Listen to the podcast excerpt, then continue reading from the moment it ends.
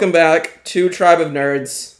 Josh, Gabe, JJ, and I are going to talk about Avengers Endgame, which is crazy that we're already here to the end of the Infinity Saga. Well, you know, that this is still the conclusion, and then we got the epilogue next week, but with Far From Home. But Endgame. So let, let's talk about everything with Endgame. It's going to be a lot of fun to talk about everything that happened, but let's get into it what were your guys' impressions in you can we can talk about our theater experiences or on the rewatch. I know three of us were in the same theater and josh saw it on the same night as well. So you know we can definitely talk about our experience on that night. Uh who's gonna go first? Um gonna go first? I'll go first. yeah. Uh, well i remember just how many freaking cars there were yeah. for the premiere. Um, and like I wasn't messing around for like neither Infinity War or Endgame. I showed up like two hours earlier. I remember. yeah, I just remember how many like how many people were there. And the people like, you know, of course they're running it all day and all night. Mhm. Like the people that saw it before me that like walked out like were all snickering and stuff. And I'm like, oh god, like how bad is this gonna be? And yeah, I think everyone knows what I'm talking about when you know when I'm talking about like the actual like watching experience, like the scenes that made people lose their shit, the scenes that made people upset, that kind of thing. I've just like I've never heard that many people just like yelling in a theater over a freaking movie. Yeah, it was crazy. Um, I'll definitely share. I mean, I'm sure, you know, JJ, you and I have similar experiences. I'm sure Josh does as well. But Josh, your uh, your theater experience or impressions on the rewatch? Oh, I didn't know we were supposed to have actually watched the movie. I'll be back in a couple hours. That's good. But um, my theater experience was uh, pretty gray, actually. Um, my Infinity War theater experience was totally opposite. Everyone was cheering. It was awesome. Mhm. I went to go see Avengers Endgame, and the movie was amazing. The theater experience was the biggest letdown I've felt since I watched Phantom Menace. Like, Oh no. I felt weird because I'm sitting there and like spoiler happens and then other spoiler happens and then whoa that big spoiler happens and Mhm. like nobody cheered like there was like a couple quick like woo that was about it I was like now hold on guys are we like we're watching the biggest like culmination of a movie universe Mhm. since ever, and it, it was just quiet. Like, God, the Vormir scene, I could hear the people standing in the background of the crew because that's how quiet it was in my theater. Wow. Like, you could just hear the directors be like, "Yeah, Scarlett, go over here," but like it was interesting because you'd think that I, I was excited, I was pumped, very happy. Uh, I showed up like uh, an hour and a half early to make sure we got good seats, and I don't know, man. It was just really sad, but uh, yeah, the movie was genuinely amazing. It's yeah, I it's like the best movie that I've seen in theaters. hmm Yeah, for sure. I'll, I'll share mine in a minute. JJ, you can go with your impressions on the rewatch or your theater experience.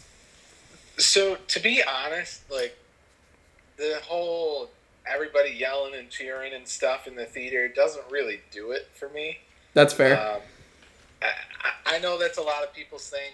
For me, it's not. Um, but I did go and see Endgame twice in theaters on opening night because I saw it with you and Adrian, and then I um, uh, went over to Celine immediately after ours finished and uh, got half, got to another premiere halfway through to join another friend group. Um, but I mean, it, it was not like anything else I experienced at a theater because I'd never been in a movie where uh, that many people were there and that many people like were audibly reacting to a movie. So Mhm. certainly something different. Yeah, for sure. Um, so yeah, I remember um, this was the second year in a row where a big MCU movie landed on my birthday. Um, so Gabe and I had said after Infinity War, like we were going to see an Endgame together, and you know, well at that point, you know, right after, you know, we didn't know what the name was, but we assumed there was going to be another one because they weren't just going to leave it off where Thanos won.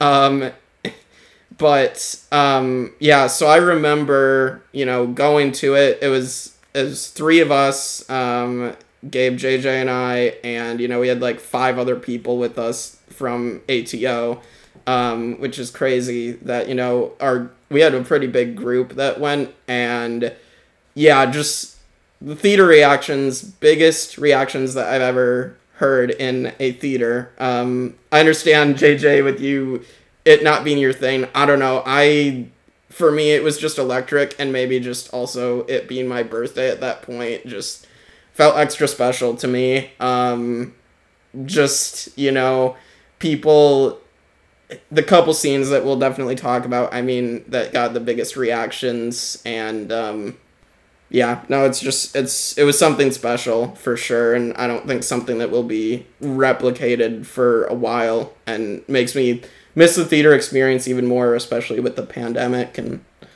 so.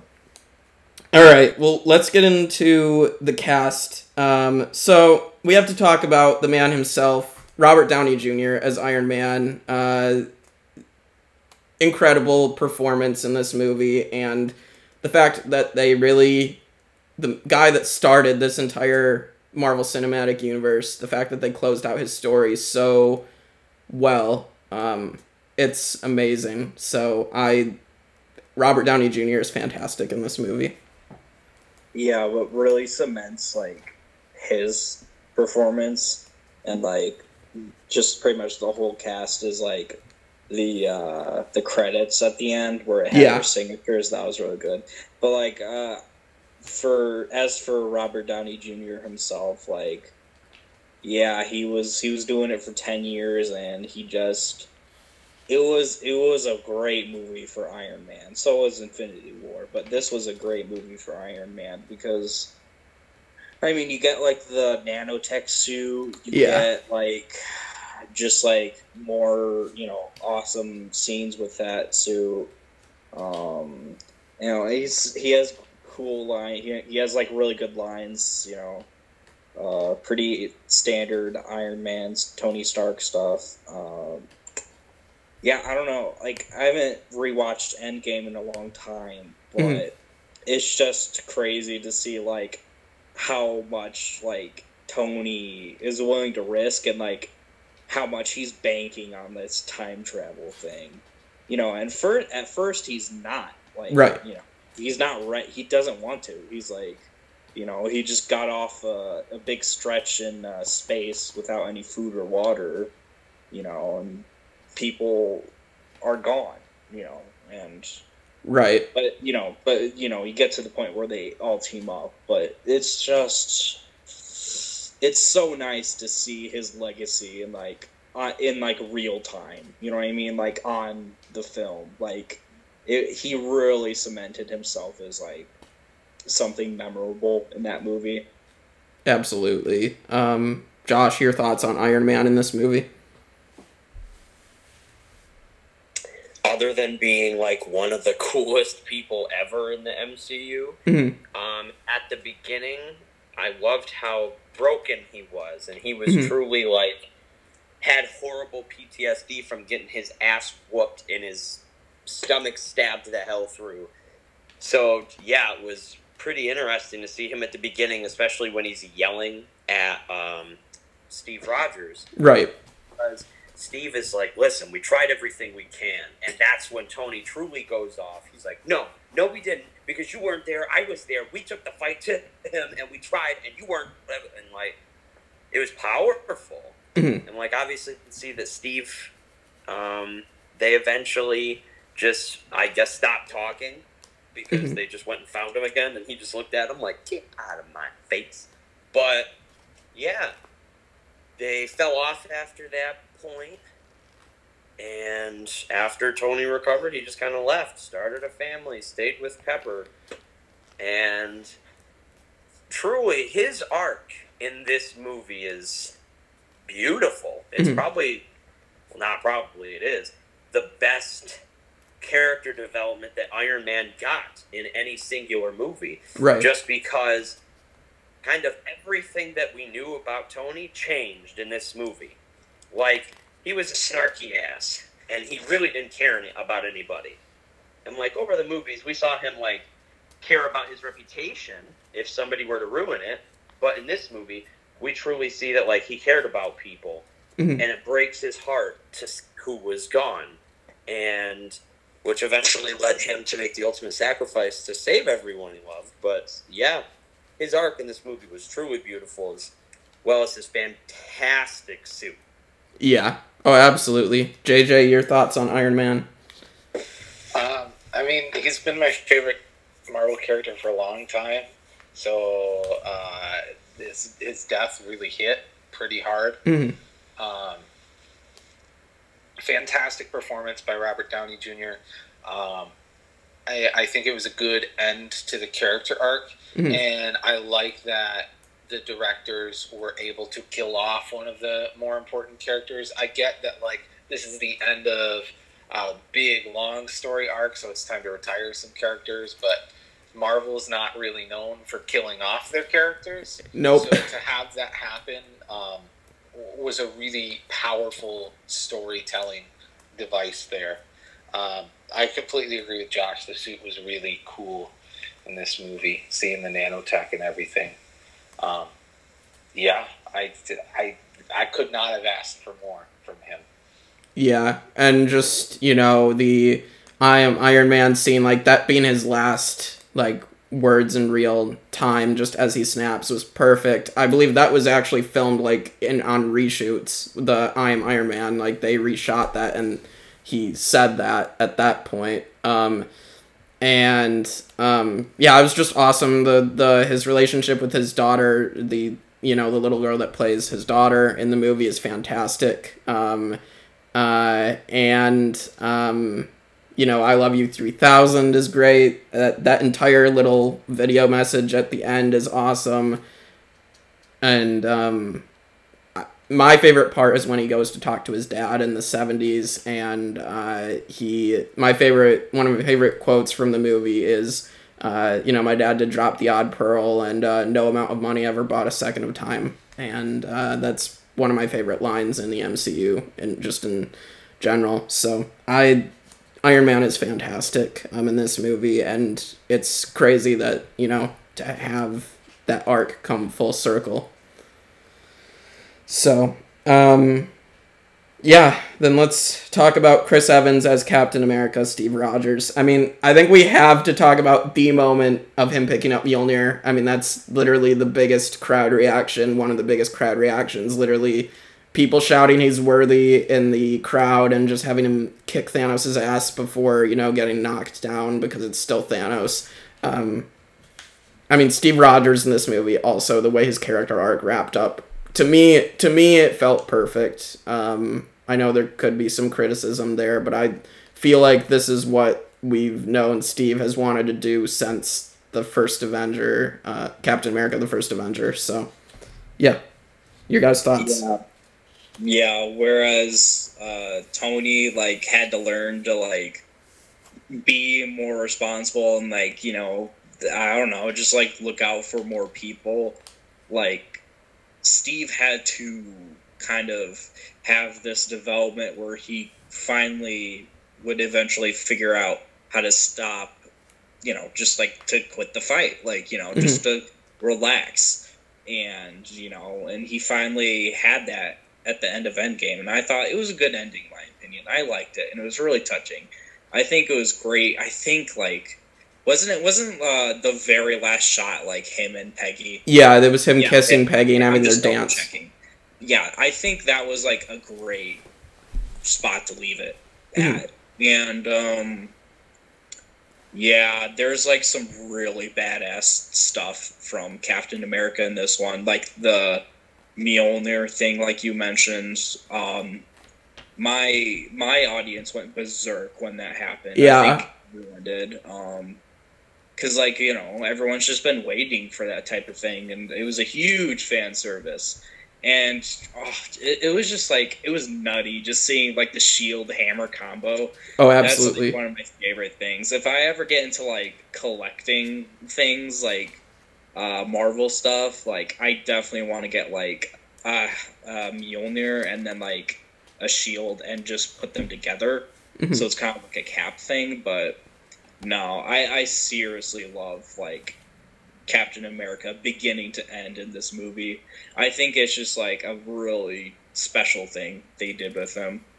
Yeah. Oh for sure. Uh, josh your thoughts on captain america? Which one is Captain America again? No, but um, the first thing I wanted to talk about wasn't um, the best scene of all time, but Mhm. it was the fact that he was giving an homage to Sam by kind of leading these talks on how to get past Yeah. the snap, and he was kind of lead, like leading a therapy group like Sam was for veterans, and I thought that parallel was kind of nice because like Sam's was mainly for veterans, but Steve's was kind of like it's not just for veterans. Like everybody needs help now. Like just about everybody lost someone, Right. and it's rough. And the world was probably in mourning for a very long time, and even at that point, I think when that therapy scene scene started up, it had already been five years and I mean they're still grappling with this thing that happened and I thought it was truly amazing to put him in that role because instead of like on the front lines you saw Steve going to help in another way as his friend did and I thought that was a beautiful comparison but now I'm going to jump to the best scene of all time and say damn I freaked I like internally I just jumped out of my own body did mm-hmm. the Fortnite dance, every single one of them, and then jumped right back into my body because that was the best scene in that movie, hands down. I loved it. Like, da- there's nothing better than just Cap whooping that ass and Thanos is just like, "Excuse me, like I beat the shit out of the Hulk, but this guy is whooping me."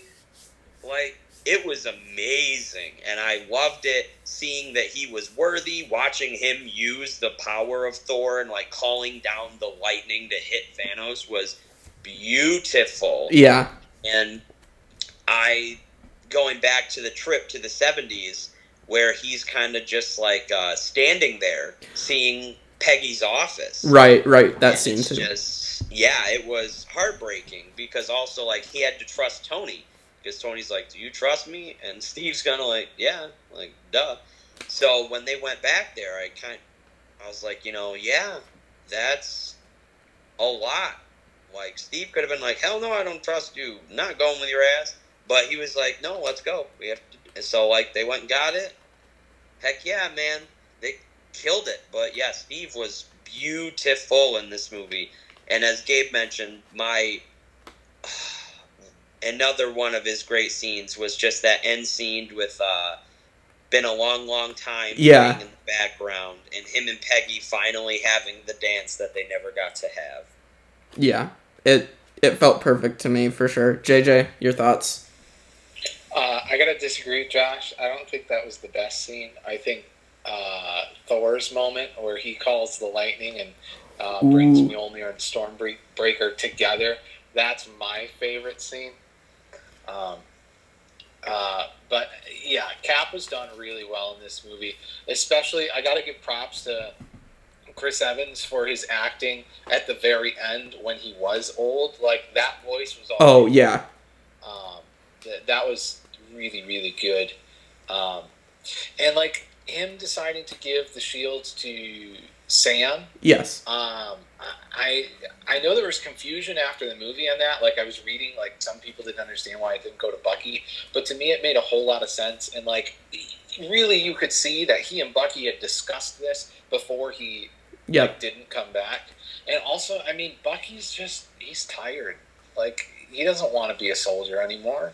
hmm Giving it to Sam makes sense, but yeah, that like ending the movie with him and Peggy, that was a that was a good way to end the movie after five million freaking endings. But yes, Right. And I think um yeah, the the thing is like we know from the first Captain America, Steve was picked um yeah, uh Bucky being a war criminal is another reason for sure. Um but uh why he wasn't picked, but Sam was picked because Steve even tells him at the end there, he's like, You're a good man, Sam, like and that was why he Steve was picked by Dr. Erskine in the first Avenger, is he literally was a good man, not because he was a perfect soldier. And so for him to hand and um you know Josh Gabe and I have talked extensively at this point about Falcon and Winter Soldier and what happens with that. Uh, I won't spoil it too much for you, JJ, but uh, it yeah, and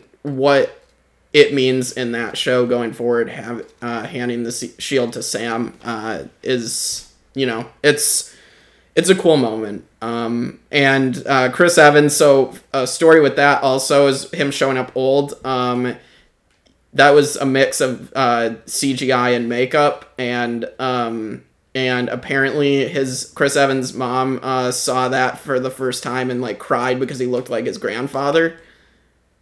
Um, so that's a story there, and that's really really awesome. So, um, yeah, and just like we'll get to the with the callbacks, but it's just funny the how Steve has progressed with some of the things that um like some of the things that have been said in past movies as well.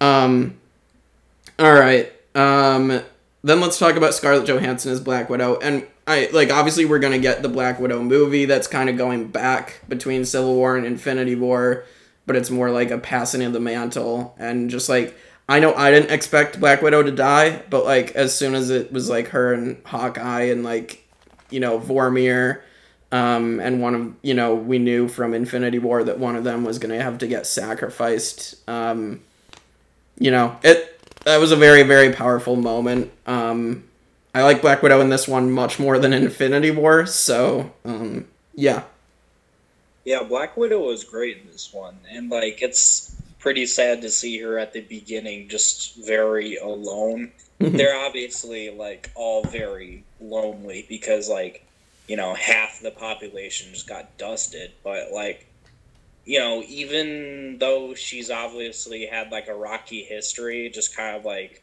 you know a shitty past, this is still affecting her deeply, Mhm. and uh yeah, I think she like is like really good in this movie, and it every time I watch it, it just kind of like I'm like kind of taken aback how much she wants to like take the L for the team.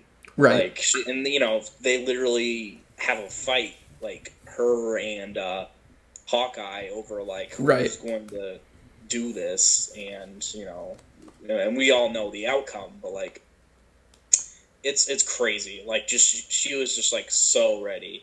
Um, yeah, I I really liked her in this movie a lot more than her Infinity War uh, time. Mhm. Um, you know, it's it's not like you know she was bad in that or anything, but uh, I just think there's a little more substance here. Yeah. Oh, for sure. She got a lot more time. Josh, your thoughts on Black Widow? Glad she's dead. No, no, no. Oh my god. A good character in this movie, especially after the five years passes, and it's kind of like you can tell she's very broken down. Mhm. She's just there's a lot that's happened to her. She's gone through so much, and like that scene where she's crying while like eating a PB and J. Like number one, that's a mood, but two, like it kind of just showed how broken she really was at that point. And obviously, Hawkeye had a family. He was like, "Oh, they're dead," but Black Widow had enough faith to know that they were going to bring them back. Mhm. So she made sure that he stayed alive, so that when they did come back, he would be able to see them. And I was kind of rooting for her to die only for the fact of what I just said. I mean, she really didn't have anybody. And even in the Black Widow movie, it might show that, like, she has somebody. But, I mean, up until that point, she didn't have anybody that was really gonna, I wouldn't say miss her, Mhm. but she didn't really have someone that she was fighting for. A lot of her friends died, but she wasn't really waiting for anyone to come back and it just kind of sucked the position that she was in. But yeah, I thought it was really beautiful that she was the one to take that leap, literally. I mean, yep. Marvel was just like, what if we just killed all the women in the Avengers? But it's a, Jeez. I mean, I'm just saying. But yeah, it was uh, it was a beautiful scene. I loved how they brought back the music from the original Gamora scene yes. because that makes me emotional as hell. So yeah, I was just as sad when I heard it the second time around. Yeah. Absolutely. JJ, your thoughts on Black Widow?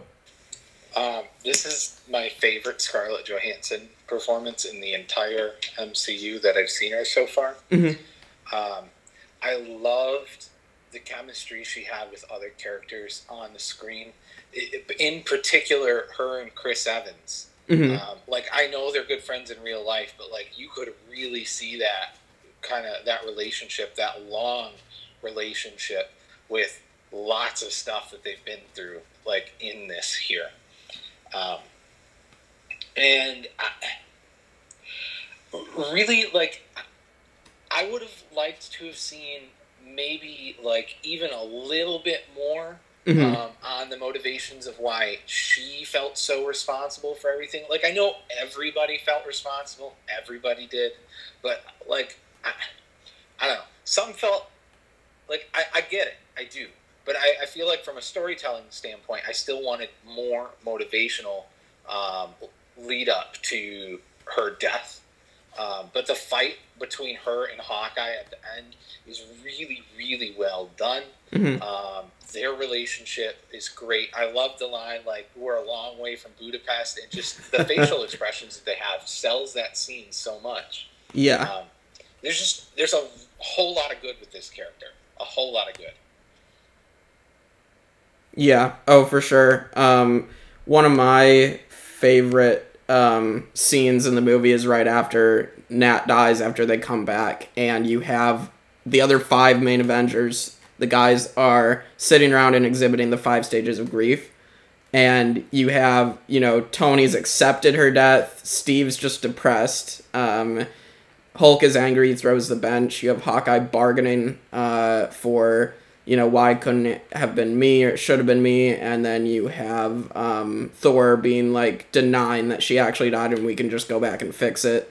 Um, so just that that scene was beautiful as well. Um, and I know we're going to get more with the Black Widow movie and talk about it on here when that comes out. Um, but you know that's going to give a little more closure to to ScarJo as Natasha Romanoff, and so, um, yeah. Um, and I guess as we go now, we have some these characters. We can kind of talk about what we think will happen with their arcs because these are these next few like these next characters are obviously characters that we're gonna see moving forward still for a little bit longer. Um, Chris Hemsworth is Thor. I mean, I know.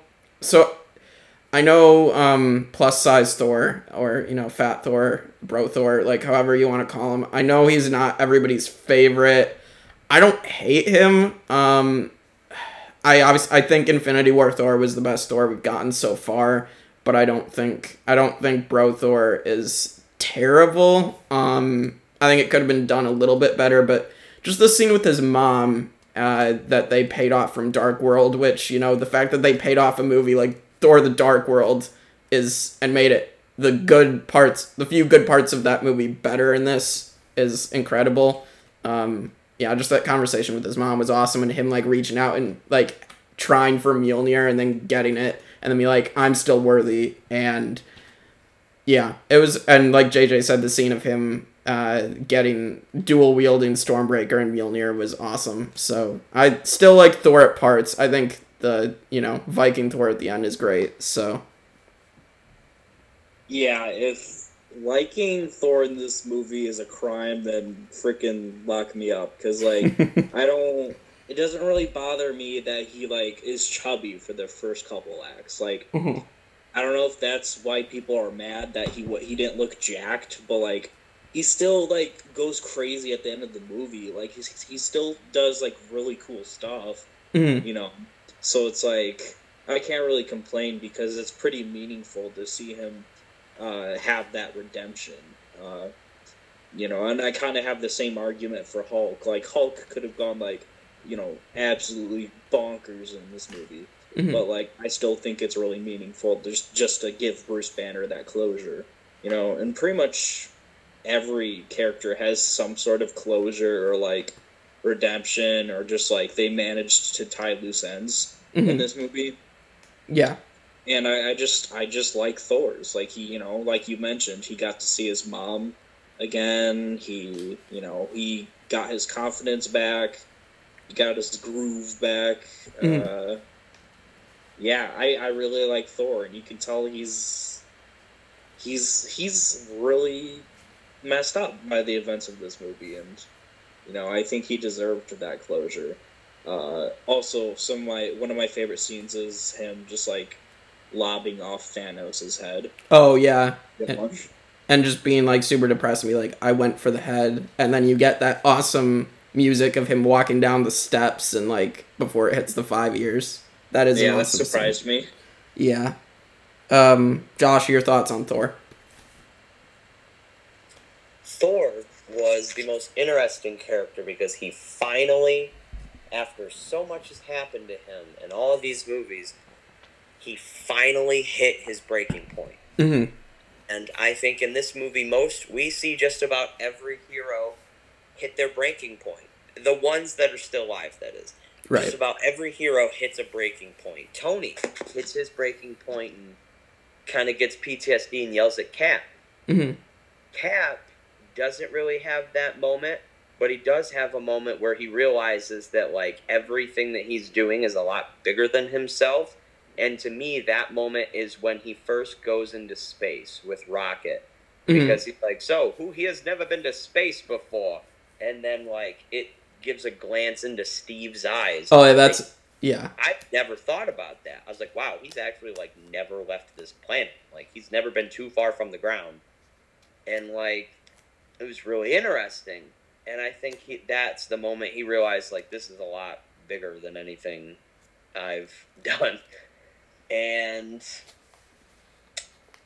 yeah, Thor was broken. He had finally had enough. His like honestly, his mental health, his physical health, it just went to shit because he truly felt like he failed.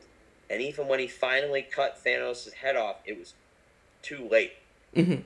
And even as he says later in the movie, they're like, You are not in shape to snap.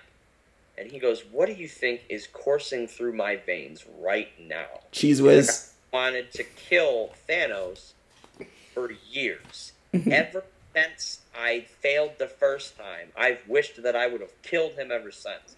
And even his line when they first see Thanos again, he's like, Let's kill him properly this time hmm it's like he's truly trying to redeem himself by making sure that these people come back and Thanos doesn't.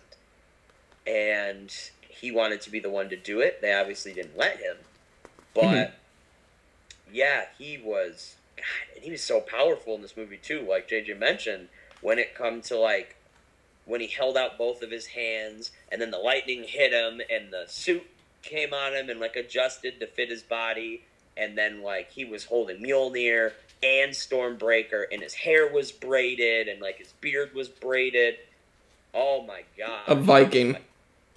Yeah, truly. Like I was like, damn, like this is nice. I wouldn't be mad if like his his hair and beard stayed like that. hmm Like, don't get me wrong, I loved short haired Thor, but like, damn, if it stayed braided, that's kind of a look. Or even if they like got rid of some of the beard and the hair stayed braided, I'm okay with that because that was awesome. Mhm. But yeah, he was blinded by his hatred for Thanos because even when he starts to fight Thanos, he's just like, yeah, I'm Thor. I can fight him. And like he's forgetting that like Thanos this is like Thanos early on. So he's not like he hasn't aged, he hasn't had too much experience. hmm Or at least as much experience as he did when Thor first thought fought him. But yeah, it was really interesting to see that like he was just trying to go for the kill every single time and Thanos was kind of outsmarting him, like trying to look one to two moves ahead to find out what Thor was going to do and kind of knock him off of his game. But Right. yeah, Thor was done very well in this movie. Yeah. JJ, your thoughts on Thor? I think they did Thor really dirty. Um, and what I mean by that is I, I love this emotional side of Thor, Mhm. and they completely ruined it with comedy. Um, this is the epitome for me of bad Marvel comedy writing. Uh, Thor should have just been like, we should have just gotten this depressed Thor who is reeling from all of this emotional trauma that's finally caught up to him after uh, after Thanos. Because like right after his father died, um, and like he had to deal with Asgard, he had no time before Thanos happened, and then Thanos happened, and now it's like all of this stuff is all hitting him at once, and it makes sense for him to let himself go and to just not care about anything. And then like when he finally gets that hope back, and like like Josh said, the line of "What do you think is coursing through my veins right now?" That is so powerful of a redemption for him, like to himself. He's Right. not worthy to anyone else. This is him, like he's got to prove something to himself at this point, and like they ruin it by making him the butt of these jokes by making him seem like you said like bro Thor, and I I feel like that's a slap in the face to mental illness in general, depicting it that way too. Mhm. I love Thor in this movie. I hate the way they treated the character. I see. yeah, I see what you're saying because they do make jokes at his expense, and it's just kind of like, did was that really necessary to go that route? Because they could have just avoided that, and yeah, I see what you're saying. You did you have something else to say about Thor? No, I think I pretty much covered it. Yeah. Um, going forward with Thor, I mean, we're getting Thor: Love and Thunder. We just, you know, he he got Valkyrie is now king or ruler of New Asgard uh, with Korg and Miek, um, and uh, then um, you know he's off with the Guardians of the Galaxy or the Asgardians of the Galaxy. Um, so we got a little more uh, Star Lord versus Thor uh, banter, um, which I, you know, that little bit of comedy at the end I actually enjoyed, but that I don't know, I I enjoyed it at least at the end there when it was needed at that point. Um, but um, yeah, I mean it. It's gonna be interesting to see where Thor goes, and it seems like he's, from the sounds of it, Thor's gonna be jacked again, like super jacked for Thor: Love and Thunder. So it's going to be really, really interesting to see how that goes and how him with the Guardians happens. And obviously, we're getting Natalie Portman back as Jane Foster. So, yeah. Um, and then um, we've got Mark Ruffalo as Hulk, Bruce Banner. Um, I I like that they took the arc from the Incredible Hulk of at least the character arc of it of him originally thinking that the Hulk was a disease that needed to be cured and then figuring out that he the Hulk is the cure for him and kind of combining it. I do wish that they maybe would have showed that process of him spending like the what it was like 18 months in the gamma lab uh, combining himself. I think that would have been cool to see that process actually um, but the fact that they used like, okay, well, I this you know the radiation from the Infinity Stones is mostly gamma, so Hulk being the one to do to snap everybody back makes sense. Um, as much as everybody would like would have liked to see Hulk go full rage mode on Thanos uh, for a rematch uh, instead of Professor Hulk, I think they played some of Professor Hulk uh, well. Aside from the parts like with Hulk dabbing, I don't really know that we needed Hulk to dab, but yeah, Hulk was, or Professor Hulk rather. I I liked him in this movie, and like like I said before, I was okay with him not having to smash everything. Mhm. And I thought the sacrifice he made at the end by snapping everyone back that was like that was pretty important, pretty meaningful. I can imagine he like had some uh I don't know, feelings of like redemption after he actually did something that was constructive rather than uh deconstructive or destructive. Um yeah, I, I, I think uh, he has some funny lines too in here. Mhm. Um, and like honestly, like I would just chalk that up to like Disney slash Marvel Studios like feeling the need to make a lot of their characters just be like hee hee funny time because like you know like JJ said like Thor really should be a much more like they didn't really portray him in an exactly realistic way as at at one point. He he did like kind of just like he was like melancholy for many parts of the movie, but like I don't know, like I think they just like insert that in there because they think it'll make it more enjoyable or something. Yeah, I don't know. I I'm a fucking goofball, so like I thought uh, Professor Hulk's lines were, you know, they gave me a chuckle, but uh, yeah, for the for the most part, I really think it's it's really not a bad thing to have like Professor Hulk in this movie rather than you know Hulk going crazy one last time. Yeah, don't. I know a lot of people, a lot of fans, especially like Hulk fans, were uh, anticipating some kind of like crazy world-breaking Hulk, and I get it, but you know, it is what it is. for sure. Yeah, I I can agree with that. Josh, your thoughts on Professor Hulk?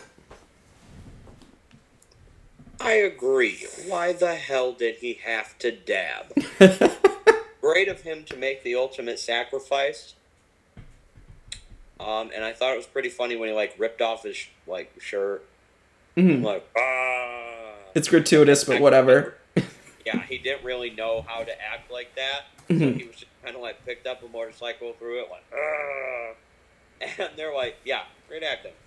But yeah, other than that, I didn't really think much of him. Mm. Yeah, JJ, your thoughts on Professor Hulk?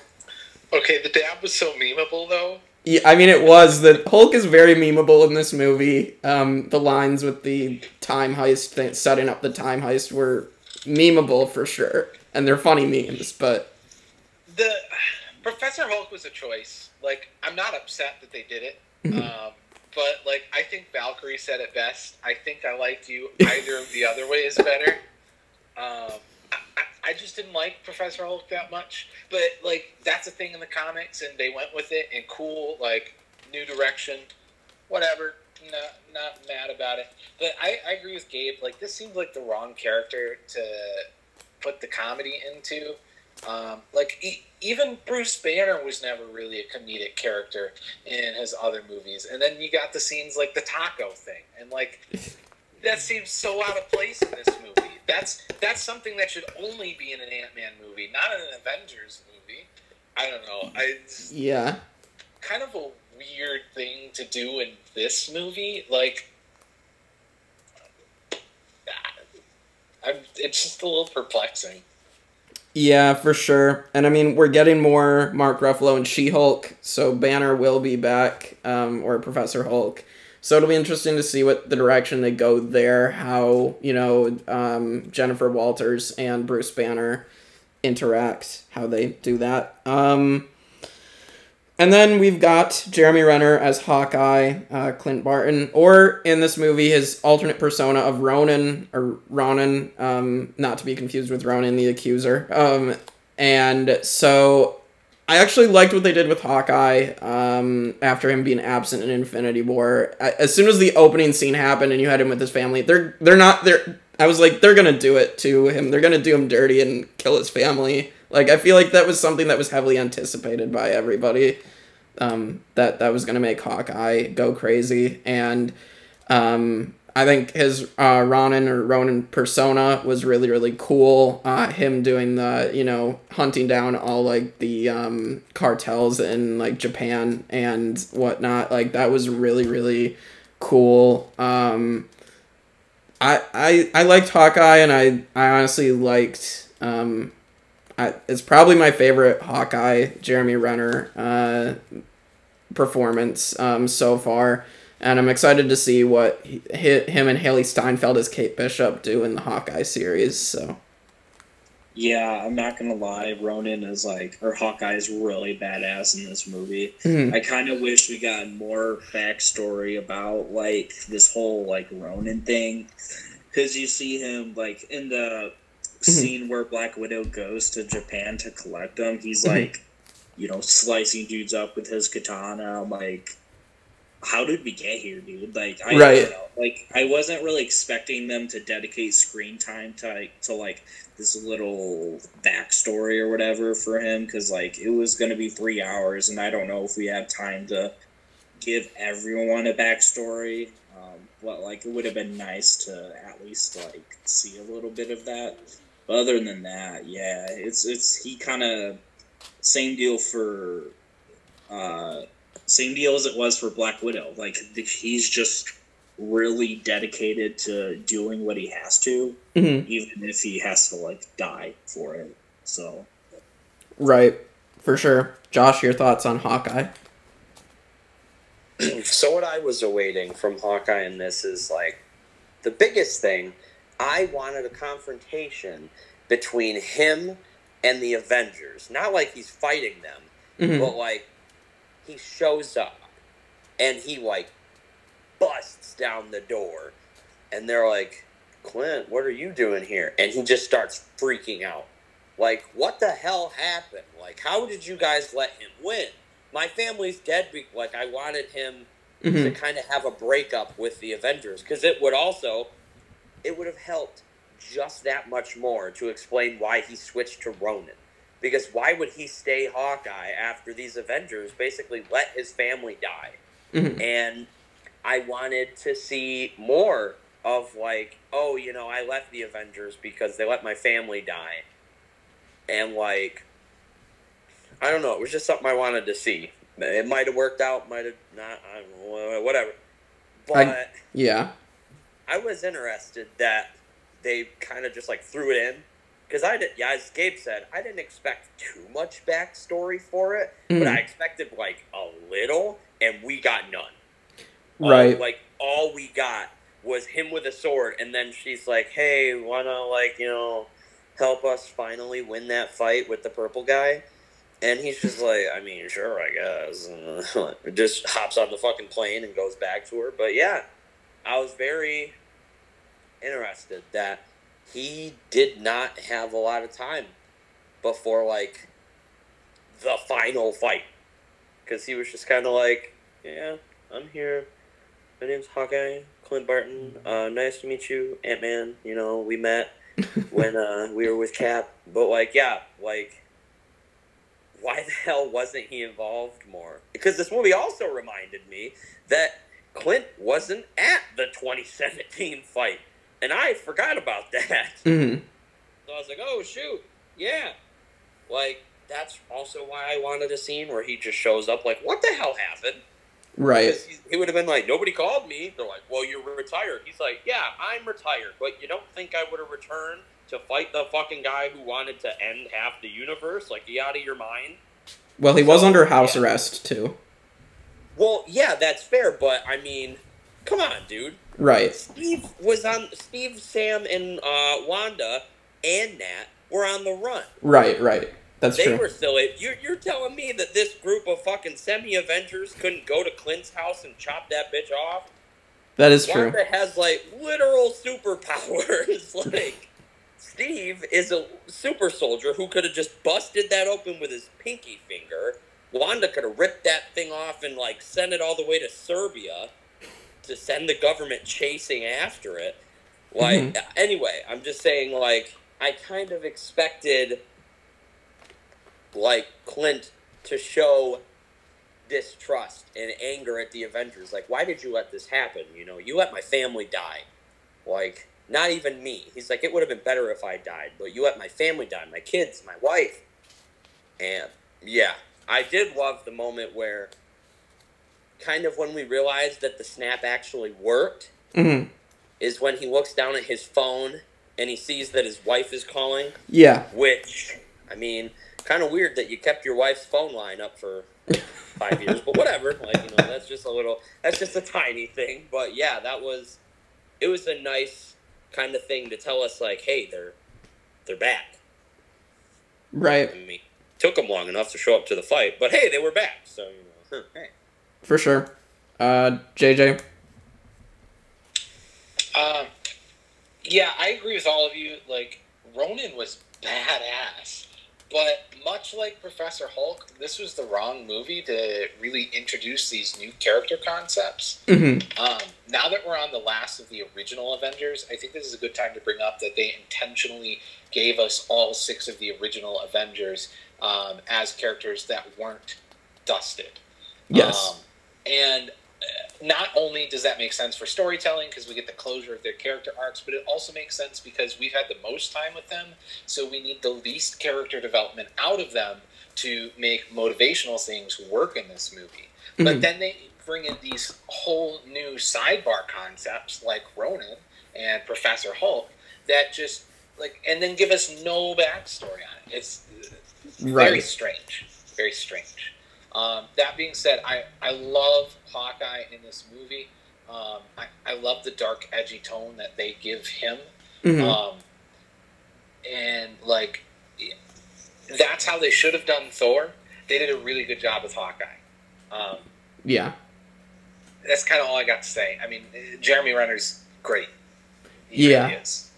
Yeah, and I think um, I will mention Kevin Feige did say for the Hawkeye series that they are going to go back and give more backstory to the Ronin persona, so we will actually get what we want in that series, I believe. Um, hopefully, hopefully, I believe Kevin Feige, so I, you know, I think he's probably telling the truth that that we'll see more of that. Um, hopefully.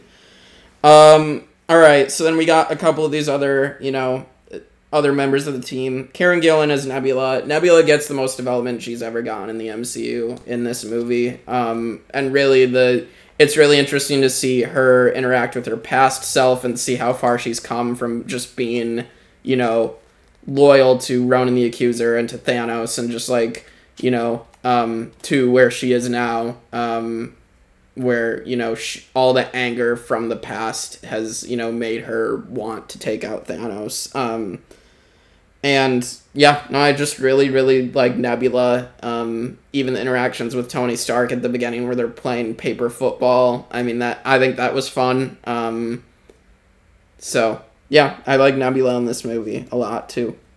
hmm Again, I haven't seen Endgame in a hot 2nd hmm but what I remember from Nebula is like, uh, kind of like what you said. It's just like it's very interesting to see her stacked against her past self, because it's just like, yeah, she's come a long way. It's like a trip down memory lane, seeing like the old Nebula be like, "What? Screw you! Thanos would never, you know, hurt me or whatever." Like, hmm you know, he's the best. And, you know, you get to the events of Endgame, and uh, she's completely, you know, flipped. But, uh, yeah, it's like, it was, it was really, really neat. Um, I think she's gonna be in, like, uh, isn't she gonna be in the next Guardians movie? Yeah, I believe she's also confirmed for Thor: Love and Thunder, and then Guardians Okay. three. So Yeah, okay, cool. So, you know, we have that.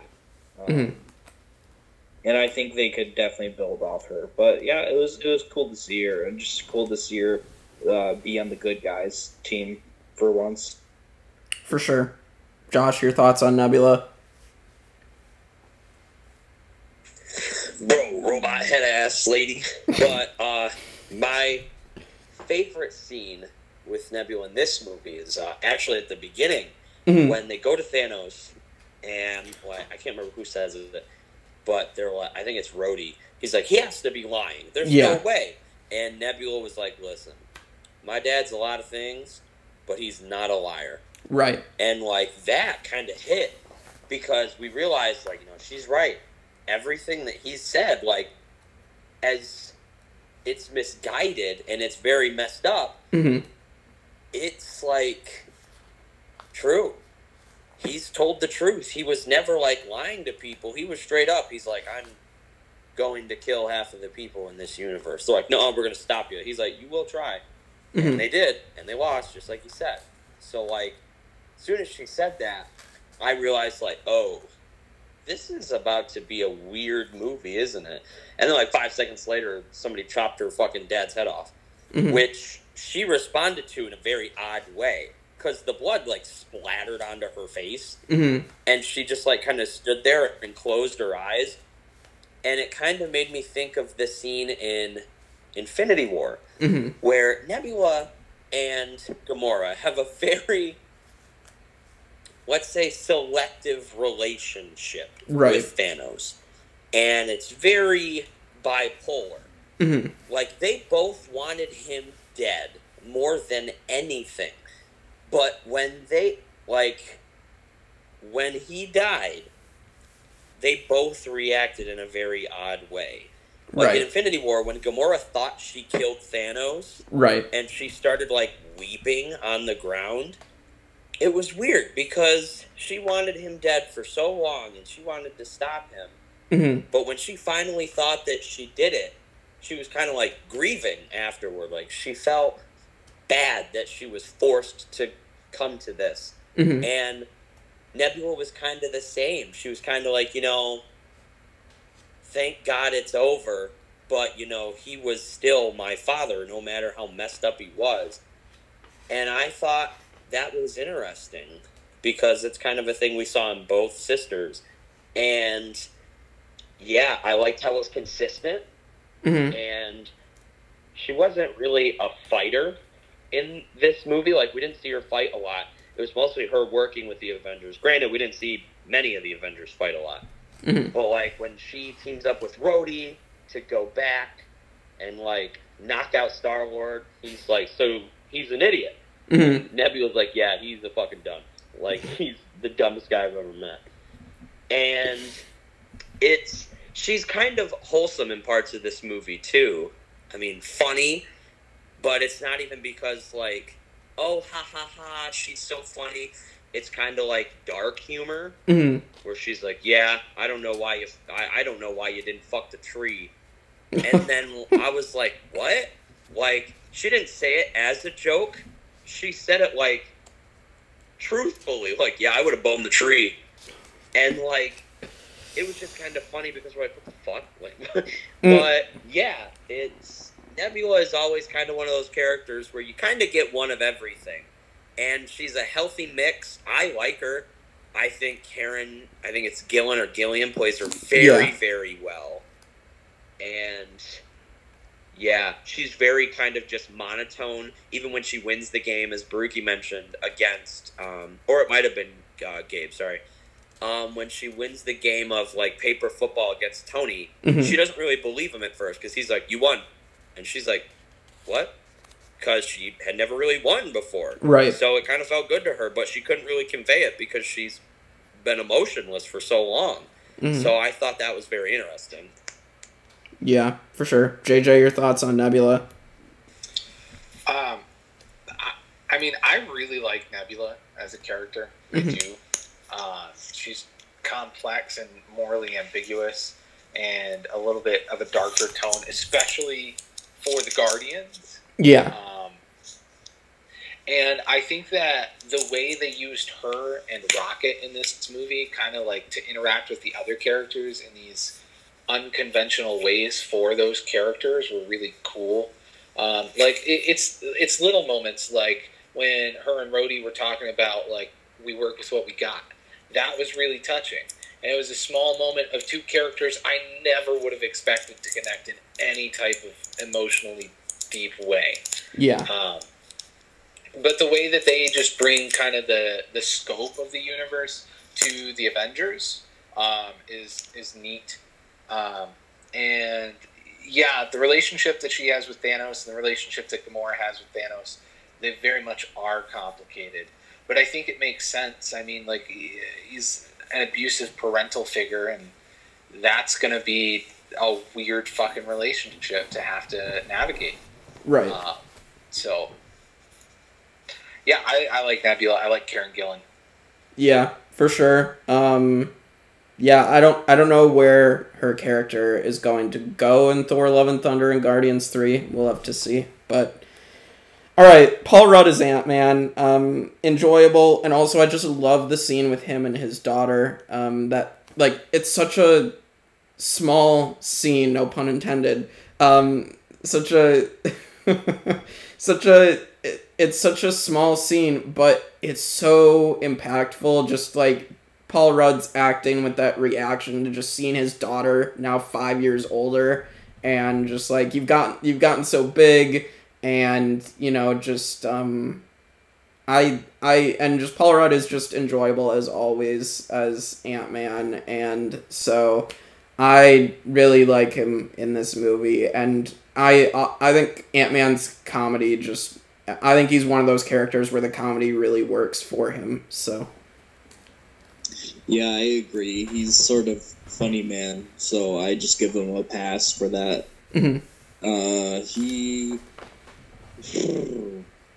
It's really interesting to see like how confused he is when he comes out of the quantum realm, Right. Because like he's like, damn, like everything changed, and it felt like what four hours to him or something. yeah, four or five So- hours. Yeah, Yeah, imagine just like that, like coming back to that. That's insane. yeah, Um, yeah, he. I I think like the whole like time travel thing he introduces is like really neat, and I like that they use sort of like his um, you know, that's like within that Ant Ant Man realm of stuff, you know, and technology. So I like how they just kind of used that to get around the whole time travel situation. Uh, I like how huge he gets at the end battle too. Oh yeah, Giant Man coming back was awesome. Um, Josh, your thoughts on Ant Man? Does anyone have any orange slices? but as soon as the what I think it was like a rat stepped on the button and brought him back, I was like, oh, like he he's in for a rude awakening because like yeah, been gone for five years and he doesn't even know it. and like he sees that like he can tell something's up as soon as he like busts out of the van and he's in some like warehouse. He's like, "What the hell?" Like Janet and them were like, "We were on a parking garage. Like, what the hell happened?" Right. And then like it was also wild because he sees the memorial for all the people that died hmm and he's like didn't he find his own name? Yes, he finds his own name because he's looking for Cassie's. Okay. Yeah, he found his own name, and then he went and found Cassie, and Cassie like lost her shit because she thought her dad was dead for so Right. long. Here he was, and he looks the same as he did five years ago. hmm and like, yeah, I his he's always the funniest one, and especially like the scene where he just keeps getting pushed and pulled right back in different times. Yes. Beck is the baby, the old man. He's like, one of me peed myself. I don't know if it was the young me or the old me, or just me. So like, good. He was so damn funny. Paul Rudd is always a win, and especially I love his face when Cap is speaking to everybody through the ear uh, pieces, and um, Wasp says, "We're on it, Cap," Yep. because Call back. his face is filled with like pure joy because she was like, "Cap, what? I, you, oh, you're friends with Cap?" And he was just like, "Yeah, like we're friends. Like I helped him like fight Iron Man. You know, that's that's cool." And Yeah. like to see that like she came around to his way of thinking, beautiful. And also the scene at the end where it's kind of like the celebration of, "Yay, everyone's back." Yeah. and you get to see him and Wasp sitting with Cassie, and it's a beautiful moment. Hmm And yeah, I just oh man, Ant Man was so good in that movie. For sure. JJ, your thoughts on Ant Man? Uh, yeah, I love Paul Rudd. Um, sorry, one second. You're good. Paul Rudd is fantastic. Um, he is an amazing actor, and he as Ant Man is like my favorite Marvel character, like Mhm. Marvel actor as a character, because he just nails the comedy every single time. For sure. Um, but that's all I got to say. Yeah, we talked about him nailing the comedy last week with Ant Man and the Wasp, so uh, it's great to see it get nailed here again. Um, yeah, that that callback, like Josh mentioned with the Wasp, and like, like that's that's great. Um, all right, then we got a uh, probably two more, two more here, uh, three more heroes, but I don't know how much. I don't think they'll take too long. But uh, Bradley Cooper is Rocket. Um, I love that Rocket has gone from at the beginning to this, you know, an asshole, a jerk, and now he's he's a character who feels so much compassion for what he's lost. And we heard in the last movie him talking to Thor of like, you know, I have so much I could lose, um, and then he loses all of that, all of his family that has accepted him despite his many many flaws, and uh yeah rocket's great in this movie. There's some great comedy little comedy bits that um like when they're putting the stones in and you just he just like tries to scare them by going boom.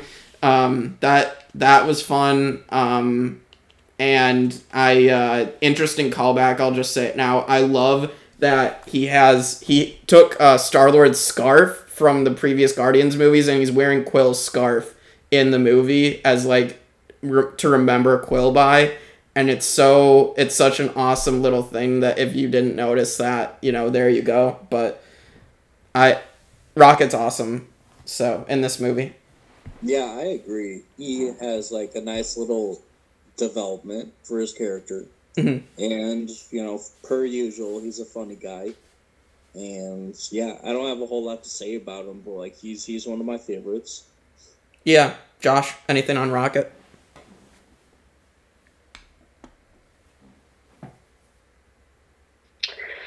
I'm not gonna lie, until this very second, I thought he was a Build a Bear.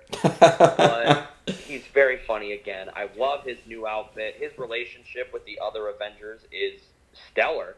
Mhm. And yeah, I was kind of hoping that, like, I know that the Guardians can like fly back whenever they want.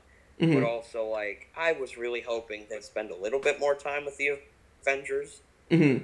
But like, I totally understand why they didn't. So I'm not mad about that. I just love his relationship with, especially like he had a great relationship with Tony, Mhm. and With he kind of bonded with everybody, and especially with uh, Captain Marvel. Like, yeah, he got a new haircut.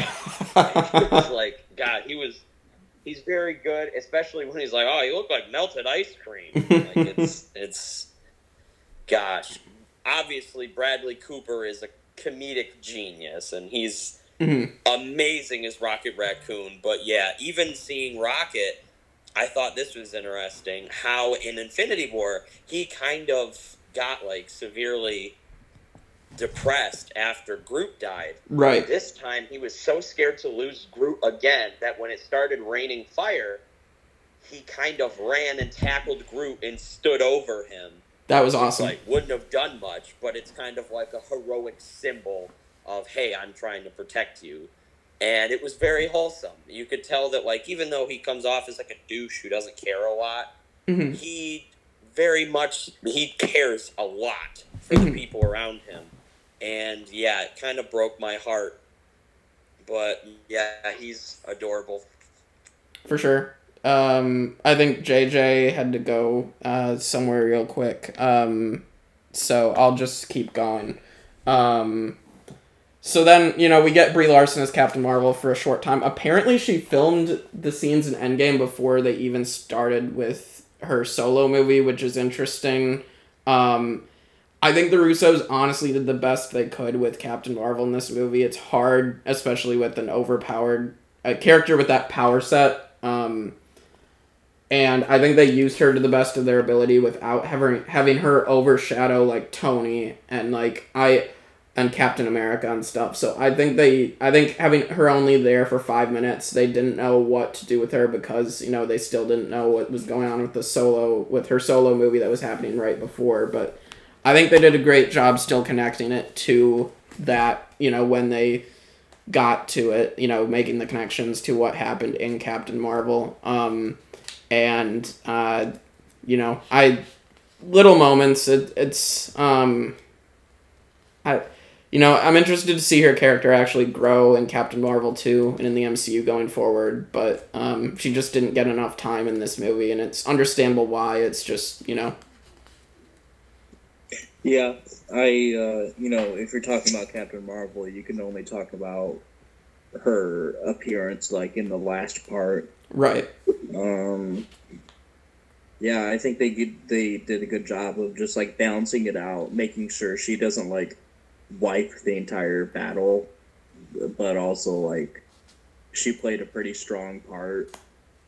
So, Yeah, she she did things um, that were important. Um, Josh, your thoughts on Captain Marvel?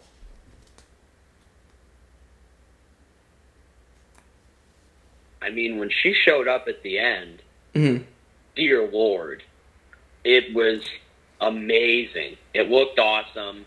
Her just flying in and rockets like yeah! Because as soon as tony was like friday what are they aiming at? Hmm things just entered the upper atmosphere. And then you see carol flying in. Mhm. i was honestly like relieved. I was like oh thank god she's here. Hmm like because there are people who hate captain marvel for no reason and i am not one of them. I think she is cool. Maybe her movie wasn't the best movie ever but it was still a good one. And Mhm. i think she's a pretty fun character. And they're like oh well she's so monotone. So so is nebula and she's still great. Yeah. like Carol is just that kind of character. I personally think she's cool. Like her dialogue seems kind of weird at times, but I also think especially in this movie, it's just because they didn't really know how to write for her because she hadn't even had a movie out yet. Right. And it was very interesting, especially when she just flew right through that ship and tore it to pieces. That like Thanos looking up like, "Oh my god, man, like do you know how much money I'm gonna have to pay off on that thing? Like that wasn't even fully paid off yet. And like, yeah, it's oh my gosh, she tore it to shreds. And especially the coolest scene with her is the funniest is when Rocket's like, "Oh, but you had time to get a haircut." But the Mhm. coolest is when Thanos goes to like headbutt her, And she doesn't and, move. and she doesn't even move. I was like, "Holy shit!" And even when Thanos had to like pull out one of the Infinity Stones, I think it was the Power Stone Yep. like pull it out of the gauntlet to punch her with it. Like, come on. That's power right there. Like if you have to use an infinity stone just to punch somebody, come on, man. She was awesome. Especially in the final parts of it. She was the coolest. And even her showing up at Tony's funeral, Mhm. like it's still it was nice because also it was kind of nice to have the whole gang there but Right. it was kind of like you know she didn't know him for too long but also she is the one who saved him so it would make sense that after that they might have bonded a bit because like hey he's she saved my life but yeah she was oh my god i loved her in this movie personally Yeah. JJ, you didn't get to talk on Rocket, so I'll let you say your piece on Rocket and Captain Marvel here. Um, again, like when I was talking about with Nebula, Rocket just kind of seems like a vessel to deliver the wider world. Mhm. Um, it was neat to see again these unconventional pairings, Rocket and Thor, Mhm. um, and I think they did that on purpose to lead more into the Guardians of the Galaxy with Thor, which. To be honest, I'm not like a super big fan of, but That's fair. We'll see how that plays out. As Guardians of the Galaxy. yeah, I, I just, I really don't need more of um, Thor and Quill like fighting with one another. That just isn't interesting to me because the pissing matches have been done to death at this point with all Mhm. the characters meeting. Um, that being said, Captain Marvel, Marvel in this movie for me is just kind of a meh character. Like, I, yeah, she's super powerful. Yeah, she does some really cool stuff Mhm. but she uh, she's in there a little bit at the beginning, and then she comes in last minute, and it's like I, I feel like I didn't feel like we needed a whole movie dedicated to her just to explain the little bit that she was in this movie. Mhm. Also, like I feel like they really intentionally shelved their a godlike character in this movie because Captain Marvel easily could have taken Thanos without the Infinity, like him without the Infinity Stones. He would not have been a match for her, Mhm. and so they like had her off world to account for that. So I don't know, like characters of that power level, it's hard to have them. It, it, it's hard even at like a smaller level, like things that the Avengers could easily take care of, but don't because they're not quote Avengers level threats. Mm-hmm. Like that whole concept gets really messy, in my opinion, because like these things that need to be stopped don't get stopped by the people who could easily stop them. Uh, I don't know.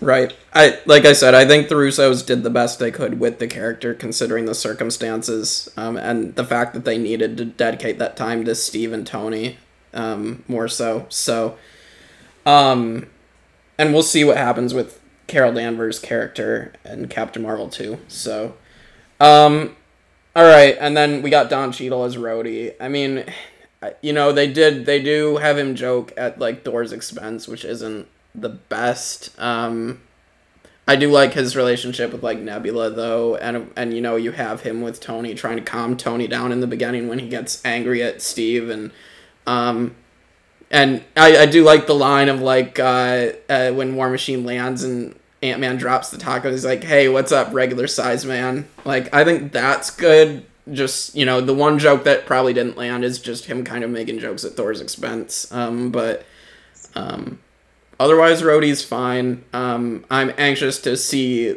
him actually as a character evolve more with the Armor Wars series because that's confirmed to be about Rhodey. So Yeah, I can. Uh, out of the few things I remember, there's his armor. I remember really digging his armor, especially like the beefy one at the last fight.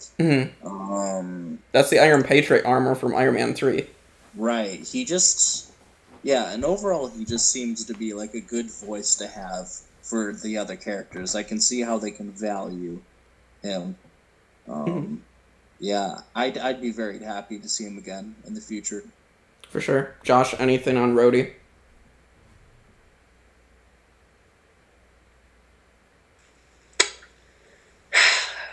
You looking for this? All right, JJ, anything? I mean, there were some touching moments, especially at the end, like him and Tony. Oh yeah, I just, I don't know. Like they had the main six Avengers, and they had Nebula and Rocket, which really made sense because they needed someone to do that Universal tie-in. But like War Machine here, like, uh, what's his place in all of this? Right. It, it, it's uh, he's a hard character to fit into this storyline. Um, but he didn't do like Don Cheadle didn't do a bad job with him. Right. And overall, like his character, they didn't do a bad job with the character. Uh, he's just kind of a side character. Right. It'll be interesting to see him get more time. All right. I, I think with Josh Brolin as Thanos, let's just save that for our rankings at the end for Endgame Thanos. I think we can have the discussion there. Um, let's talk about the time travel mechanics. I know, you know, time travel is just a hard thing to get right in anything. I don't think any movie has ever actually, because we don't know what time travel would actually be like. Um, I appreciate that Endgame did its own way of time travel. Um, I, you know, it might be a little messy. The thing, I- don't know if it was fully explained, at least with Captain America coming back, uh, uh, Steve coming back as an old man. Um, that's kind of something that might need a little more explaining, but otherwise, like, I got the gist of what was, you know, the rules of their time travel and creating alternate timeline branching timelines and we're going to see that with more with the Loki series. So at the very least the continuity with it is going to continue further into phase 4 of the MCU and so I'm interested to see that um and how this has bigger ramifications moving forward. Yeah. Um I I told myself I wouldn't like uh go on for very long for the time stuff cuz like it's just something I don't really worry about cuz like time like time travel stuff like I mean time is weird, right? Like Mhm. for all we know, like everything that has happened is happening and will happen could be happening at like the same time. Like it's just like a really strange thing, and like I thought they did an okay job explaining it. For me, like the ending, like I'm like, okay, well, you know, I can deal with it because like it would make sense that like once they put those motions into action, uh, that just like I don't know, something strange happened within the universe, and like everything that like they changed just like had always happened, I guess. Like, which is why you have old Steve. I don't like I. I was kind of scratching my head a few months after I saw an Endgame. It can be confusing and all that, but uh, you know they give at least they gave it a solid try Mhm. on you know as far as like explaining it. So, Yeah. For sure. Uh Josh, your thoughts on the time travel mechanics?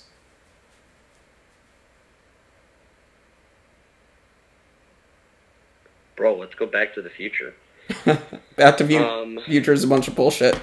I love the talk they had. I love the talk they were having where it was Mhm. like, oh, like this movie? Like this movie?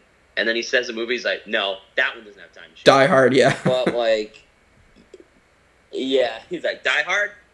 That one doesn't have time travel. but I loved that because they were still, like, trying to figure out how it worked. Mhm. And it was interesting. I didn't always understand it at times. I thought it was a little weird, and I think that there would still be like alternate timelines created by number one, Steve staying back in time, number two, Thanos being missing from the past as long with all Right. his gang. So like I think alternate timelines were formed no matter what. Obviously we know one was formed where Loki left with the cube. yep. So like yeah, it's interesting, but I guess it worked enough for the movie, so Yeah, and we'll see. We'll definitely be talking about it more. Uh, at least Gabe, Josh, and I will be talking about it when we get to the Loki series this summer with our recaps there. But JJ, your thoughts on the time travel? I know you had stuff to say about it. Yeah, I mean, incorporating time travel in any universe gets a little messy. I Mhm. mean, just look at the X Men. Yep. Um, but like, it's got the potential to be okay. Um, this is a weird example to compare to the MCU, but like some shows do it really well. Like Mhm. for example, Rick and Morty. It's just normalized that there are all these versions of Rick and Morty just in the universe, and that's just a part of the mechanics of that world. Mhm. And like now that this has been introduced, it's a weird thing. But once it's normalized and it's a regular recurring thing, it'll just be like, oh, that's something they have to deal with. It's just all this new stuff constantly gets thrown at them all the time, and they have to adapt and adjust so friggin' quickly. Um, but yeah, I they explained it like I like uh, Professor Hulk's explanation uh, of it. Like, it, basically, your own individual timeline is linear. You cannot change your future by going to the past because, like, wherever you are in time, that's your current present. That's part of your specific timeline. And that makes sense to me. Um, but like that's weird with the creating branch realities and branch timelines and everything. Like the whole thing is this weird mess of like, how does this work? How does this work? I feel like I need a whole class and just how does time travel work in the MCU? Yeah, and I'm hoping Loki explains it a little bit better because I and I'm sure it will because it's going to be dealing with time travel specifically and ramifications. Um, and we're obviously getting Kang the Conqueror as well in Ant Man three. So, and he's like the Time Lord. Um, it seems like. It, it also begs the question too, like how are all these other timelines going to be different now? Like, well, we're going to get the Marvel What If show, and that's a place where they'll cover it. But like Yeah. now they've introduced these alternate universes. Now I want to know about them. So like it did really open the door for a lot of content too, which is good for Disney. I mean, House of Mouse is going to reel in the money. Yeah, um, for sure. I um, yeah, I think we've said our piece on the time travel for sure. Um, all right, then let's just talk about the portal scene, then I'll get into all our Easter eggs. Um, watching it this time, as soon as you hear Sam say "on your left" and then the portal opens, and just seeing it's so um, surreal now. Um, I teared up last night as soon as Chadwick Boseman steps out as T'Challa, and you're just getting, you know, uh, T'Challa just gives that head nod to Steve and is just like, "Yeah, we're here now," and that's all. That's all that he needed to do is just give that nod and be like, "We're here for you." Um, just a very powerful um, scene, and just everybody coming back. I remember the reactions, and then you know, Spider Man comes back in, and everybody's like, "It's the kid, it's Spider Man," and you know, it just it's so powerful, and it's such a cool thing they did with the visual effects and this entire sequence and the Avengers theme blaring in the background, like the score for Portals is incredible. So I I really enjoyed this sequence. The entire final battle is great. Um, we can kind of talk about some of the interactions. Um, like JJ said with shelving Captain Marvel a bit, they also shelved Doctor Strange quite a bit with the flood. Um, because we know that if Doctor Strange faced off with Thanos without the stones, Thanos would be dead. So um, Strange was destroying him at that point. Um, so, Portals was beautiful. Um, so yeah, your guys' thoughts on the Portal sequence? Yeah, I guess there's not much else you can do to like make sure the really powerful characters don't like steal the show. Mhm. Uh, overall, I think it's everything I could have asked for. Pretty much, the score was like so good. Mhm. The it was just really pretty to see all those like circles opening up, and of course, just like it's really touching to see all those characters back, and of course, like seeing Chadwick Boseman is all the more powerful now, but Mhm. at that time it was still like really awesome, and I'm glad he was like one of the first people to step out. Yeah, Um, like we kind of knew Infinity War couldn't have like ended that way. Like we knew there was going to be some way we were going to get these characters back, but it still felt very uh, uh, rewarding. For sure. And it, Jesus Christ, those are. It's just some of the best scenes, like in the entire universe. Just like in that little section of the movie, like the final act. You know, Mhm. of those crazy scenes we talked about. for sure. And I'll mention a lot of the callbacks when uh, in the next section. But Josh, your thoughts on the Portal sequence? I mean, the portal sequence is something that you can go back and watch, and you still feel the same excitement that you felt on the day Mhm. because it just you remember it and your Mhm. body is just like oh yeah release the endorphins like the, we were happy when we saw this last time so like it's one of those amazing things that keeps its like it's timeless and i hell i still go back and watch it hmm and it makes me feel the same way especially like when watching the scene where Cap picks up mjolnir it's the same thing Yeah. it's just, as soon as they came back, we were so excited. And it's like the biggest one for me was seeing Strange come back and Mhm. Spider Man come back. Like those are my boys. So like I was excited as hell when they came back. I was like, oh my god, it's Doctor Strange, it's Peter Parker. Oh my god. But yeah, it's gosh, that scene is just so timeless. The music by Alan Silvestri is beautiful Absolutely. and it truly just oh that scene makes the movie's fan service hit an all-time high for movie fan servicing in Mhm. one sit it just everything that the audience waited for it all cultivated at that moment in time and that's when everybody knew they're about to win this fight Mhm. and that's truly when like all of our hope came like soaring back. But heck yeah, man, it's art, pure art. Yeah. JJ, your thoughts on the portal sequence? The portal sequence itself was phenomenal. Um, I I like that it started off slow, uh, like with the on your left. That was a nice little touching moment. Mhm. And the portal sequence really gave us a lot of um, opportunity for character reconnections, even in the midst of battle Yeah. um, which is which is cool. It, it's uh, really nice and touching way to incorporate that stuff. Um, you kind of talked about the battle a little bit, so I'm going to get into that a little bit here. Too. Oh, for sure. Um, yeah, uh, th- them them shelving Doctor Strange in that way really rubbed me the wrong way because Doctor Strange is insanely powerful. Yeah. Um, so is so is Wanda. Right. Like, um, I, I really props to them for the way they pulled off this fight scene because they had so many characters to juggle. But at the same time, like all these dynamic power levels, I didn't feel like I got enough of some of my characters. Yeah. One thing I will say though is that a fight scene of this magnitude forced them to fix their um, their really shitty camera work for fight scenes that they normally do, uh, because they couldn't do a whole bunch of cuts for like one individual's fights. All of their cuts during the fight scene were to shift from one person to a completely different person because they had so many.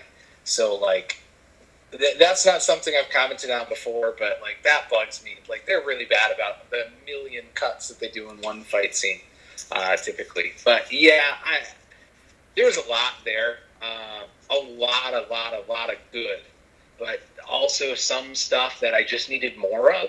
Yeah. Um, like for a three-hour-long movie, your final fight scene could have been longer. Honestly, it could have taken up more of the movie. I wouldn't have been upset. Um, one other thing I want to comment on is the in your face. Here are the women heroes. Um, like representation is great, and uh, showing that representation is great. But this was done in a very cheeky way, in my opinion. Like it, it just it fell flat. It wasn't the message Marvel meant to send. Um, like they've got a lot of really strong female characters that are really super awesome. To put them all on screen in a way that felt unnatural and didn't make sense, just didn't pull it off right, in my opinion. Yeah, I mean, my thought on it is that I think Marvel was thinking, okay, we've had 11 years of build up, we've had all these female heroes join, we we can, you know, put this in there. And I I mean, the whole Endgame is all about fan service for the most part. So I think they're just thinking you know, we can appeal to everyone. And I think the women's scene is more also for, you know, little girls that kind of watch that and be like, you know, see themselves. And I think that's kind of what they were trying to go for. I understand it doesn't come off that way to, you know, some some of us um I just think they were trying to connect to as many different demographics as they could, different people, and you know, I I understand that for some people it didn't work. I wasn't bothered by it. I think that uh, I think that Captain Marvel definitely could have flown through. She flies through half the army by herself, so that maybe was my only thing with it is that she didn't need the help. But I don't hate the scene. I guess I thought for the fact that the whole movie is fan service and to connect with with younger uh, girls was I think that they I think for that they needed to go there. But all right, um, all right. So let's go to the Stan Lee cameo, the last one. We get the Nuff said license plate, and then you get Stan Lee saying, uh, "Hey man, uh, make love, not war." And um, I believe that the woman in the car with him was meant to be his wife, probably. Um, and so, just a great final Stan cameo. Um, that you know they de-aged Stan or you know put uh, some good makeup on there and just it's hard that we won't be able to talk about Stan anymore. It's been different uh, talking through WandaVision and Falcon Winter Soldier and not having that Stan cameo. We're not going to have one for Far From Home when we talk about that next week. So it's it's weird, but and any thoughts on this brief on the, on the final Stan cameo? Uh, always great to see, and I'm grateful that uh, we had this was his last. Mm-hmm. For So- sure. Any anything else? Are we good to just move on to all the other callbacks and Easter eggs? Okay, so I'll just move on. All right, so I kind of separated it by like the movies and the characters. Um, so the Iron Man stuff, Pepper's rescue suit, that's the same color as the blue dress from the first Iron Man. Um, so that's really really cool to have that. Um, obviously, I am Iron Man. The scene with Happy and Morgan, where you know she's like, "I want cheeseburgers," and that's the first thing Tony ate when he came back from the cave in Iron Man. Um, you get Ty Simpkins coming back for a cameo at Tony's funeral as Harley Keener from Iron Man Three, um, and you would have the casual fan base asking, "Who the hell is this kid?" um, so I remember seeing that. You get Rhodey in the Iron Patriot armor. You also get the same music cue when Tony realizes that he's when Strange holds up the one finger and Tony sees it, and you get that music cue from the first Avengers where um, when he's carrying the nuke up into space, and you get that music cue of like Tony's about to sacrifice, make the sacrifice play, and so that was a cool music callback. Um, uh, and Nick Fury steps out of the back of the funeral, just like in the first Iron Man when he steps out of the background. Um, and yeah, Howard Stark. Um, Captain America's the Stephen Bucky last interaction of like, uh, you know, the don't uh, uh, don't do anything stupid till I get back. How can I? You're taking all the stupid with you from uh, the first Captain America. Um, you get Cap using the bad language, and then he says, "You got to be shitting me," or "Let's go get this son of a bitch." Um, you get uh, "I can do this all day," and the funny, and then Steve being like, "Yeah, I know, I know." Um, uh, Peggy Carter's office and the Last Dance. Um, you get Red Skull, of course. Arnim Zola's in the background when Tony goes to see his dad and like taking the Tesseract. And in the background, you can see on one of the computers, you can see Arnim Zola's face. And Howard asks about where Arnim Zola is. Um, and uh, Alexander Pierce, Robert Redford shows back up. Um, yeah, um, Thor, the Thor movies, Thor's mom shows back up. We get stock footage of Natalie Portman. Apparently, that wasn't even new footage. That was stuff that was unused from the Dark World. Um, Loki in the cell. Um, obviously, the Loki show set up. Um, you get the Fortnite reference. Um, Noob Master sixty nine. Um, uh, Hulk Thunderbolt Ross shows up at the funeral. Um, gamma radiation. There's not much there from Incredible Hulk. Ant Man's, we already said Wasp says Cap. Um, Hank Pym, we get to see a de-aged Michael Douglas again, and you see the original Ant Man helmet in uh, the background, which was really really cool. Um, you get the van jingle again. Um, I like the scene where they're talking about the Infinity Stones, and Scott is like, I have no clue what any of you are talking about because neither of the Ant Man movies dealt with Infinity Stones. So that's just a funny thing. Um, the Guardians movies, Come and Get Your Love, iconic scene, um, of course. Uh, Rocket wears Quill's scarf. Nebula's gold plates from the Sovereign. Um, Howard the Duck shows up in the final battle. um, interestingly enough, um, Spider-Man movies, you get Activate Instant Kill. You get Cap and Spider-Man interacting with the Brooklyn and Queens. Um, uh, you get the Peter and Tony actually have that hug. Um, and then you know we have the reverse for Infinity War where Tony now dies right next or kind of in Peter's arms or right next to him. Um, Peter and Ned reuniting. Um, Black Panther, you get the E Bombay again, which is awesome. Like that's just um, awesome. And then you have Clint give it to me. He remembered Clint's name. Um, and uh, Doctor Strange. Uh, apparently, Benedict Cumberbatch uh, improvised the shaky hand when he held up the one finger. Um, and so that just fits because Strange's hands still shake. Um, Captain Marvel, she has that reaction to Fury getting snapped. Um, so I think, considering they didn't film Captain Marvel till after, that was cool that they already knew that they were going to have that relationship be a thing. Um, the her music, the Captain Marvel theme plays when she destroys the ship. Um, other quick notes, uh, just kind of references. Jim Starlin appears in the focus group, uh, as well as Joe Russo. Jim Starlin was the creator of Thanos um, in the com- for the comics, and Joe Russo, of course, one of the dir- directors, and he is the first openly gay character in the MCU. Um, I believe Valkyrie is is going to be, uh, but they just haven't, you know, they haven't revealed that openly yet. Uh, also, some community cameos. Ken Jeong as the security guard in the warehouse. Uh, Yvette Nicole Brown in the elevator. And then you get uh, Edwin Jarvis as J- uh, James D'Arcy as Edwin Jarvis from Agent Carter, which is the first time, first and only time a Marvel, uh, like the ABC Marvel TV shows that weren't made in Marvel Studios, first time that crosses over. Um, and then the only thing I have post credits, you get the main on end, which is awesome credits, and you get the Iron Man hammer sound at the end. So that's everything I have. Yeah, the fact that there's just so many says, like, that just speaks to how good they are at just, like, placing in these little things, you know, and, like, they range in, like, importance, you know what I mean? Like, some of them, some of them were just, like, callbacks to previous lines. Some of them were, like, you know, nice little loose ends tied up, and it's just, like, they really pay attention to this stuff. Absolutely. Um, Jake, Alright. I got one that you missed Ooh. that I caught. Uh, Loki as Cap again, yes. um, which was a reference to Thor: The Dark World. Yep.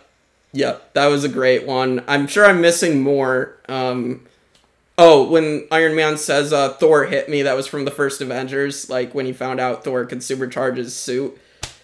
Okay, those like flawless team moves that the three of them pulled off when fighting Thanos were really freaking cool.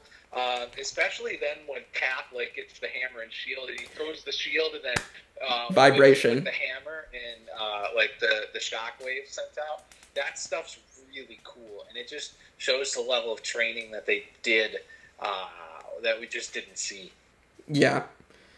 All right, let's get to our rankings now. Um, so villain rankings. We're gonna rank Thanos again, but we're gonna keep Infinity War and Endgame separate because I think they're two different versions and two different motivations and goals.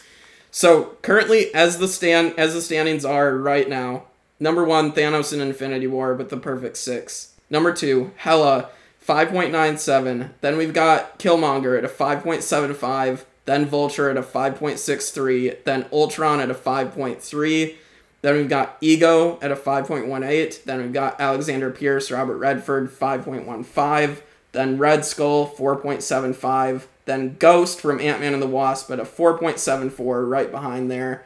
Then we've got Loki combined from Thor and Avengers, 4.72. Uh, then Agatha Harkness, it was Agatha all along from WandaVision, 4.67. Then we've got Obadiah Stane, Ironmonger, and his box of scraps, 4.5. Number 13, we've got Kaecilius and Dormammu from Doctor Strange at a 4.43. Then Ronan the Accuser at a 4.35. Then Zemo, and we might add more uh, next week with Falcon and Winter Soldier, but Zemo and Civil War 4.23. Then we've got Yellow Jacket from Ant Man at 3.8. Aldrich Killian from Iron Man 3 at 3.58. Abomination at a 3.5. Whiplash and his Bird at 3.23. Yon-Rogg from Captain Marvel at a 2.95. Tyler Hayward from WandaVision at a 2.83. Sonny Burch from Ant Man and the Wasp at a 2.65. Malekith at a 1.87. And Justin Hammer at 1.83. A lot. um, Oh yeah.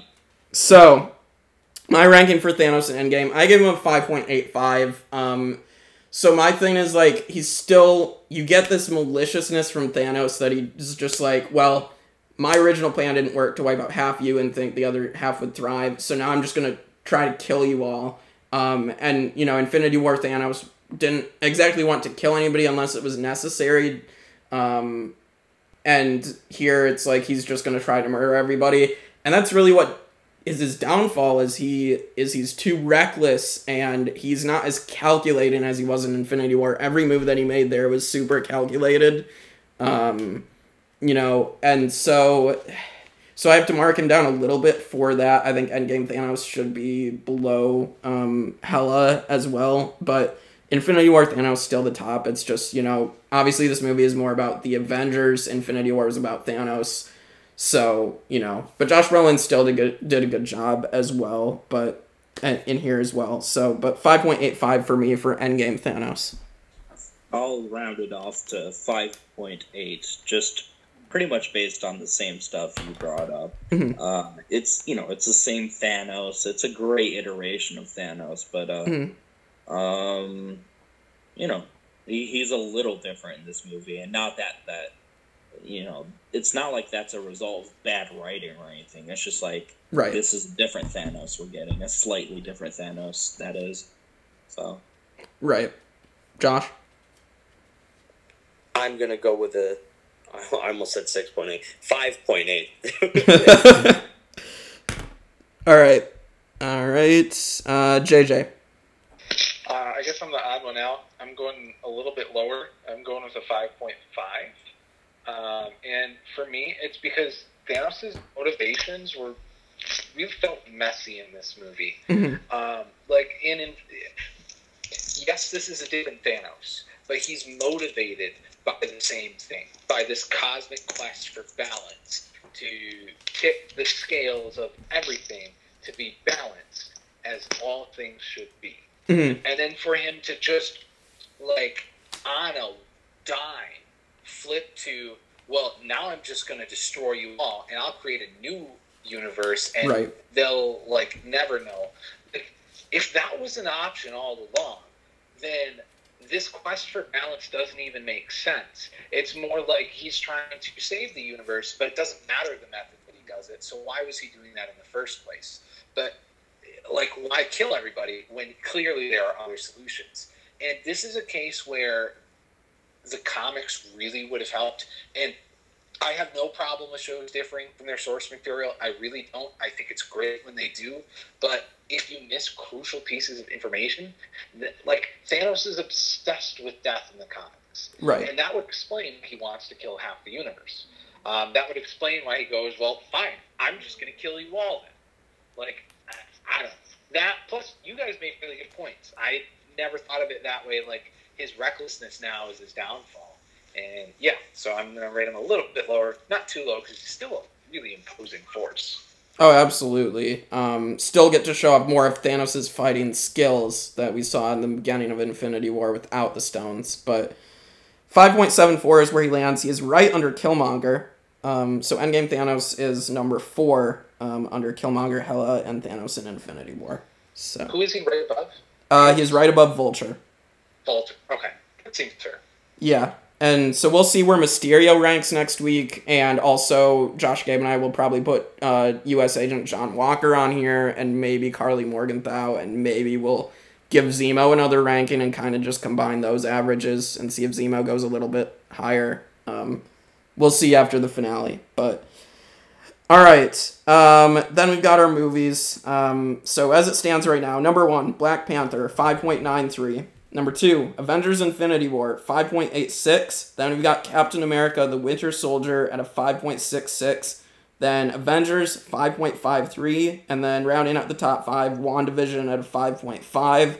Then we've got Thor Ragnarok at a five point four. Then Captain America: Civil War at a five point three eight. Captain America: The First Avenger. Uh, all the Cap movies are pretty close together. Five point two three for the first uh, Captain America: The First Avenger. Avengers: Age of Ultron, five point zero seven. Iron Man rounding out the top ten is a four point eight seven. Close behind there at number eleven, Doctor Strange at a four point eight five. Then we've got Spider Man Homecoming at number 12 at a 4.7. Then Guardians of the Galaxy at a 4.69. And then right behind, because we actually had a tie uh, with Homecoming, so we had to move it down, and we decided Ant Man and the Wasp is, is at number 14 at a 4.68. Uh, then Guardians of the Galaxy Volume 2 at a 4.5. Then we got Iron Man 3 at a 4.08. Then Ant Man at a 3.97. Then Thor at a 3.83. Captain Marvel at number 19 with a 3.7. JJ and I both agreed on a 3.7 for uh, same ranking for the first time. Then Incredible Hulk at a 3.6, Iron Man 2 at a 3.17, and Thor the Dark World is still in last place at a 2.97. So, Endgame, okay. So, my thought is I think Endgame, Infinity War, and Black Panther should be the top three MCU projects right now. Um, I can maybe see like some of the criticisms for sure. Um, it's hard because this movie is built on everything that came before. Um, this is the culmination of everything, the payoff. Um, for me, this nostalgia there is just so huge. Um, great theater experience with you guys, getting to nerd out with Josh afterwards, and uh, and going with the two of you guys to the theater um, for my birthday, and just um, rewatching it last night. I mean, some of those scenes kind of had me clo- uh, close to tearing up a little bit. Just you know, Chadwick coming through the portal and just incredible. Um, I- understand the criticisms with it. Um, I do think Black Panther as a film is probably better structured, so I'd be fine. And because like it's you know Black Panther goes beyond just being a comic book superhero movie. Um, so I'd understand if that ends up staying number one, um, because it it goes beyond that, um, even more so for how much it means to, uh, you know, the black community and just people um, in general. So, um, but I'm giving this a six. I still think it's amazing. Um, just for how much they paid off and how great like the overall story they were trying to tell and how they ended Captain America and Iron Man's story arcs in the MCU. So, six for me. That is a great assessment. For me, I'm going to give it a soft six as well because uh, while there's plenty of valid criticisms that we all kind of threw around in this, uh, Mhm. uh, I'm just so happy with the final product. I know that's Right. kind of like a goofy rationale to be like, well, you know, it's fun as it is, but Mhm. like, I don't know, like. I, I frankly just like I am so damn pleased with like just how it turned out. Mhm. I'm I'm really pleased with like the things it did accomplish. Yeah, it it did have some shortcomings. What movie doesn't? But Mhm. yeah, yeah, I, I'm pretty comfortable giving it a six, honestly. So Yeah, Josh. I agree with Gabe, giving it a six. All right, JJ, it's your verdict. Uh, yeah, I I don't feel that I can, in good conscience, ding Infinity War for things that I did, and not also ding Endgame for similar things. Mhm. Um, so I'm gonna go with I think a 5.7 seems pretty fair, pretty high up there, and with you all giving it a six, it's still gonna rank really, really high. Um, but like uh, one thing, like Thanos' motivations kind of ring true for the whole movie for me. Uh, that felt like such a disconnect, in my opinion, from uh, Infinity War and what came before it.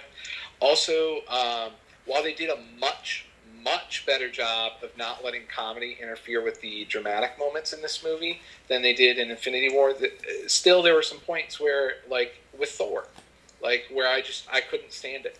Um, and then the last thing is the Infinity Stones seemed little wonky with the way that they got used a few times. Mhm. Like pow- like I mentioned with power levels in Infinity War, like the Infinity Stones, like uh, sometimes certain characters could handle them, and sometimes those same characters couldn't. And like where those lines make sense. Also, what was the whole point of in Guardians where one mortal being couldn't hold him, and that just got thrown out the window? So like, That's fair. few things. Nothing too major. Great movie. Lots of fun. Uh, still going to be pretty high ranking overall. I just don't feel comfortable giving it a full six. Yeah. So interesting thing here. We have a tie right now between Black Panther and Endgame for number one. We need to break this tie. So what do you guys think is better, Black Panther or Endgame? Um, Endgame. all right, Gabe. I'm sorry, what? So we have a tie between Black Panther and Endgame for the number one movie ranking at a five point nine three, and we need to break it. Which do you? Which would you put above the other? Uh, um, shit. well, uh, they're just okay. We we all know why each one is good, right? Right. Like, obviously, Black Panther and all its accomplishments accomplishments is like really good as like a solo film, but Absolutely. you have Endgame, which is like representative of like the whole ass MCU, and I'm just, I don't know. I feel like I'm inclined to put Endgame first. I don't. That's just how I feel. I guess if it's if it's truly this culmination of everything we've seen thus far, and it, you know it, it gives homage to all these characters, then that's just how I feel. I guess. Yeah. I feel like in a regard, Black Panther should be number one, just like maybe for solo movies. Oh, absolutely. And I mean that that is that would be how it would be anyways. It is the highest ranked solo movie or solo project in the MCU. JJ, do you feel good do, do you feel good about, you know, I I'm leaning towards putting Endgame above, but I do agree with the points that we've made about Black Panther being a better, you know, s- standalone, but what what points do you have for, you know, what would you put higher? Okay, so if I get outvoted, that's totally fine. I mean, that's why we have multiple people on this podcast. Mhm. Um, I would put Black Panther above Endgame. I feel that it's a better um, overall film product than Endgame is, even if I enjoy Endgame more and would w- watch Endgame over and over again more times than I would Black Panther. Okay. Um I'm gonna have to put Endgame slightly above Black Panther, and it's just because of all that payoff that they gave. But I think that I don't want to discredit for Black Panther for what it did like amazingly. I think it did such Black Panther did such amazing things, and I still love that movie. And you know, obviously, we've talked about the moments with Chadwick. Um, and we talked about his legacy with Griffin in that episode. Um, you know, it's just hard because Endgame paid off so much. So I'm gonna put that above. So I believe we'll give Endgame a five point nine four, and Black Panther will be right below it, um, which is fine. And I think it's great to have them um, right near each other. Um, so Can, That's- can you just give me the top five again? Uh, Endgame at number one, Black Panther at number two, Infinity War number three, Captain America: The Winter Soldier at number four, and Avengers at fi- at, at number five. Okay. So, um, three Avengers movies in the top five, which isn't really a surprise, but, um, but yeah, no, I mean, I think I think this is good, and I don't think this top five is gonna crack. At least not. I mean, we'll see. We're adding two. We're gonna add the last two projects to get caught up with Far From Home and and Falcon and Winter Soldier next week. But, um, yeah. So next week, Spider-Man: Far From Home. JJ and I will at least do that, and Josh, Gabe, and I will finish Falcon and Winter Soldier and add uh, that to our villain and and MCU project rankings, and we'll be all caught up, which is it's crazy. Um, I, I will thank you guys probably next week when we're all caught up, and obviously we're gonna be taking a break after that. Between then and you know Loki and Black Widow, but how have you guys thought of our- our journey so far that we've made it through Endgame? Yeah, I mean, it's been a ride. Uh, the Marvel rewatch has been a lot of fun. Mhm. And then thinking about it through not only this lens of, like, what I personally enjoy about the movies, but also evaluating the movies on their cinematic value. Mhm. Just n- not something I typically do with movies unless, like, usually I don't think about how good of a movie it is until something's not good. Um, so to look at it through this is, is really interesting, and it makes it's made me think about movies in general differently. Yeah, oh for sure. Um, Gabe had to go, but Josh, you your thoughts. I know we'll talk uh, more when we're caught up last week about you know what this has meant, but now that we're through Endgame, what what do you think? Bro, Marvel's annoying. No, I'm just kidding. I enjoy going through all of these, like especially being able to watch WandaVision and now Falcon and the Winter Soldier. I'm excited for Loki. Jumping on for Infinity War and Endgame was pretty awesome. Mhm. And it reminds me of like Marvel has just been really on top of their game for a while. Because, like, I think the last truly bad movie they put out was Thor 2. Mhm. And, like, that was about it. Since then, they've been rocking and rolling. Mhm. Every single movie they've had, it's been like a hit. People have loved it. And it's just culminating success. And it's very interesting because, like, as I'll like say, it was kind of, I mentioned this on the Falcon and Winter Soldier podcast Mhm. there was a point where they were on a press tour for um, Civil War, and this guy goes, "So, Kevin, when are we going to get our like buddy road trip story with Falcon and Winter Soldier?" And Kevin just shoots his head up like, "That's a good idea." now we have this show, so it's like, hmm. But yeah, it's like they are truly trying to write stories that they think people will enjoy. And at first, I was like, man, there's no way that I can enjoy Falcon and the Winter Soldier as much as I did WandaVision. right. Or before WandaVision came out. There's no way I'm going to enjoy WandaVision more than I did some of these other projects. Right. And, like, I'm glad to say I've been, like, proven wrong twice. Absolutely. I'm not gonna lie, a little bit for Loki. I'm like, yeah, you know, I'm iffy on it, and I hope to be proved wrong again because I love when I'm proved to be wrong. I love that discussion that shows and movies open up. I love seeing them. I love the art. I love storytelling. I obviously love comics.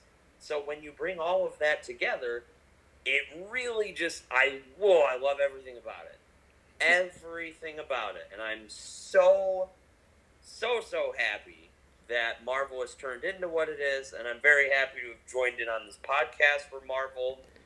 I like, I talked about Marvel a lot, but I'm usually, I wouldn't say a DC guy, Mhm. but I would say a Batman guy. Right.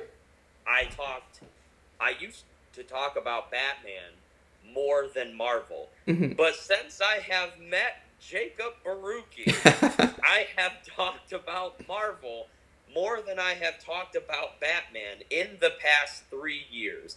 Which, if you ask anybody who knows me in my family or from high school, that seemed impossible before I came to Adrian College. So, I mean, none of this could have been a thing if it wasn't for Baruki, and he's killing it. And I've loved to be a part of this. I can't wait for it to continue. Mhm. I mean, it, it like I actually, I'm like, dude, like we're about to have a break, and I'm like, man, like I'm gonna have to fill in some time now. I've thoroughly enjoyed getting to sign on and talk to Baruki and talk to JJ on occasion because I think we've only been in the same call twice, but it's been great talks both Talk to Gabe. It's been an honor. I love it. I want to keep it going. I love this. Yeah, I really appreciate it, man. I appreciate both you guys coming on. Will, of course, Gabe, and I, you know, hopefully we'll get to talk to Will more when he gets back, um, of course. And, you know, talking to Griffin and Harrison and Kearney, like, they've all been great guests as well. Um, so, yeah, it's crazy that we've made it this far, and maybe that's part of why I teared up a little bit last night, knowing that we've made it through this journey together and, you know, um, it's been amazing. So thank you guys. And I'll say it again next week when we, uh, right before we go on our uh, month long break before Loki. But yeah, no, it's, I'm excited to continue, um, or to finish this and then continue when, you know, when we do that. So, all right, we'll see you guys next week for finale of Falcon Winter Soldier and Spider Man Far From Home on Tribe of Nerds.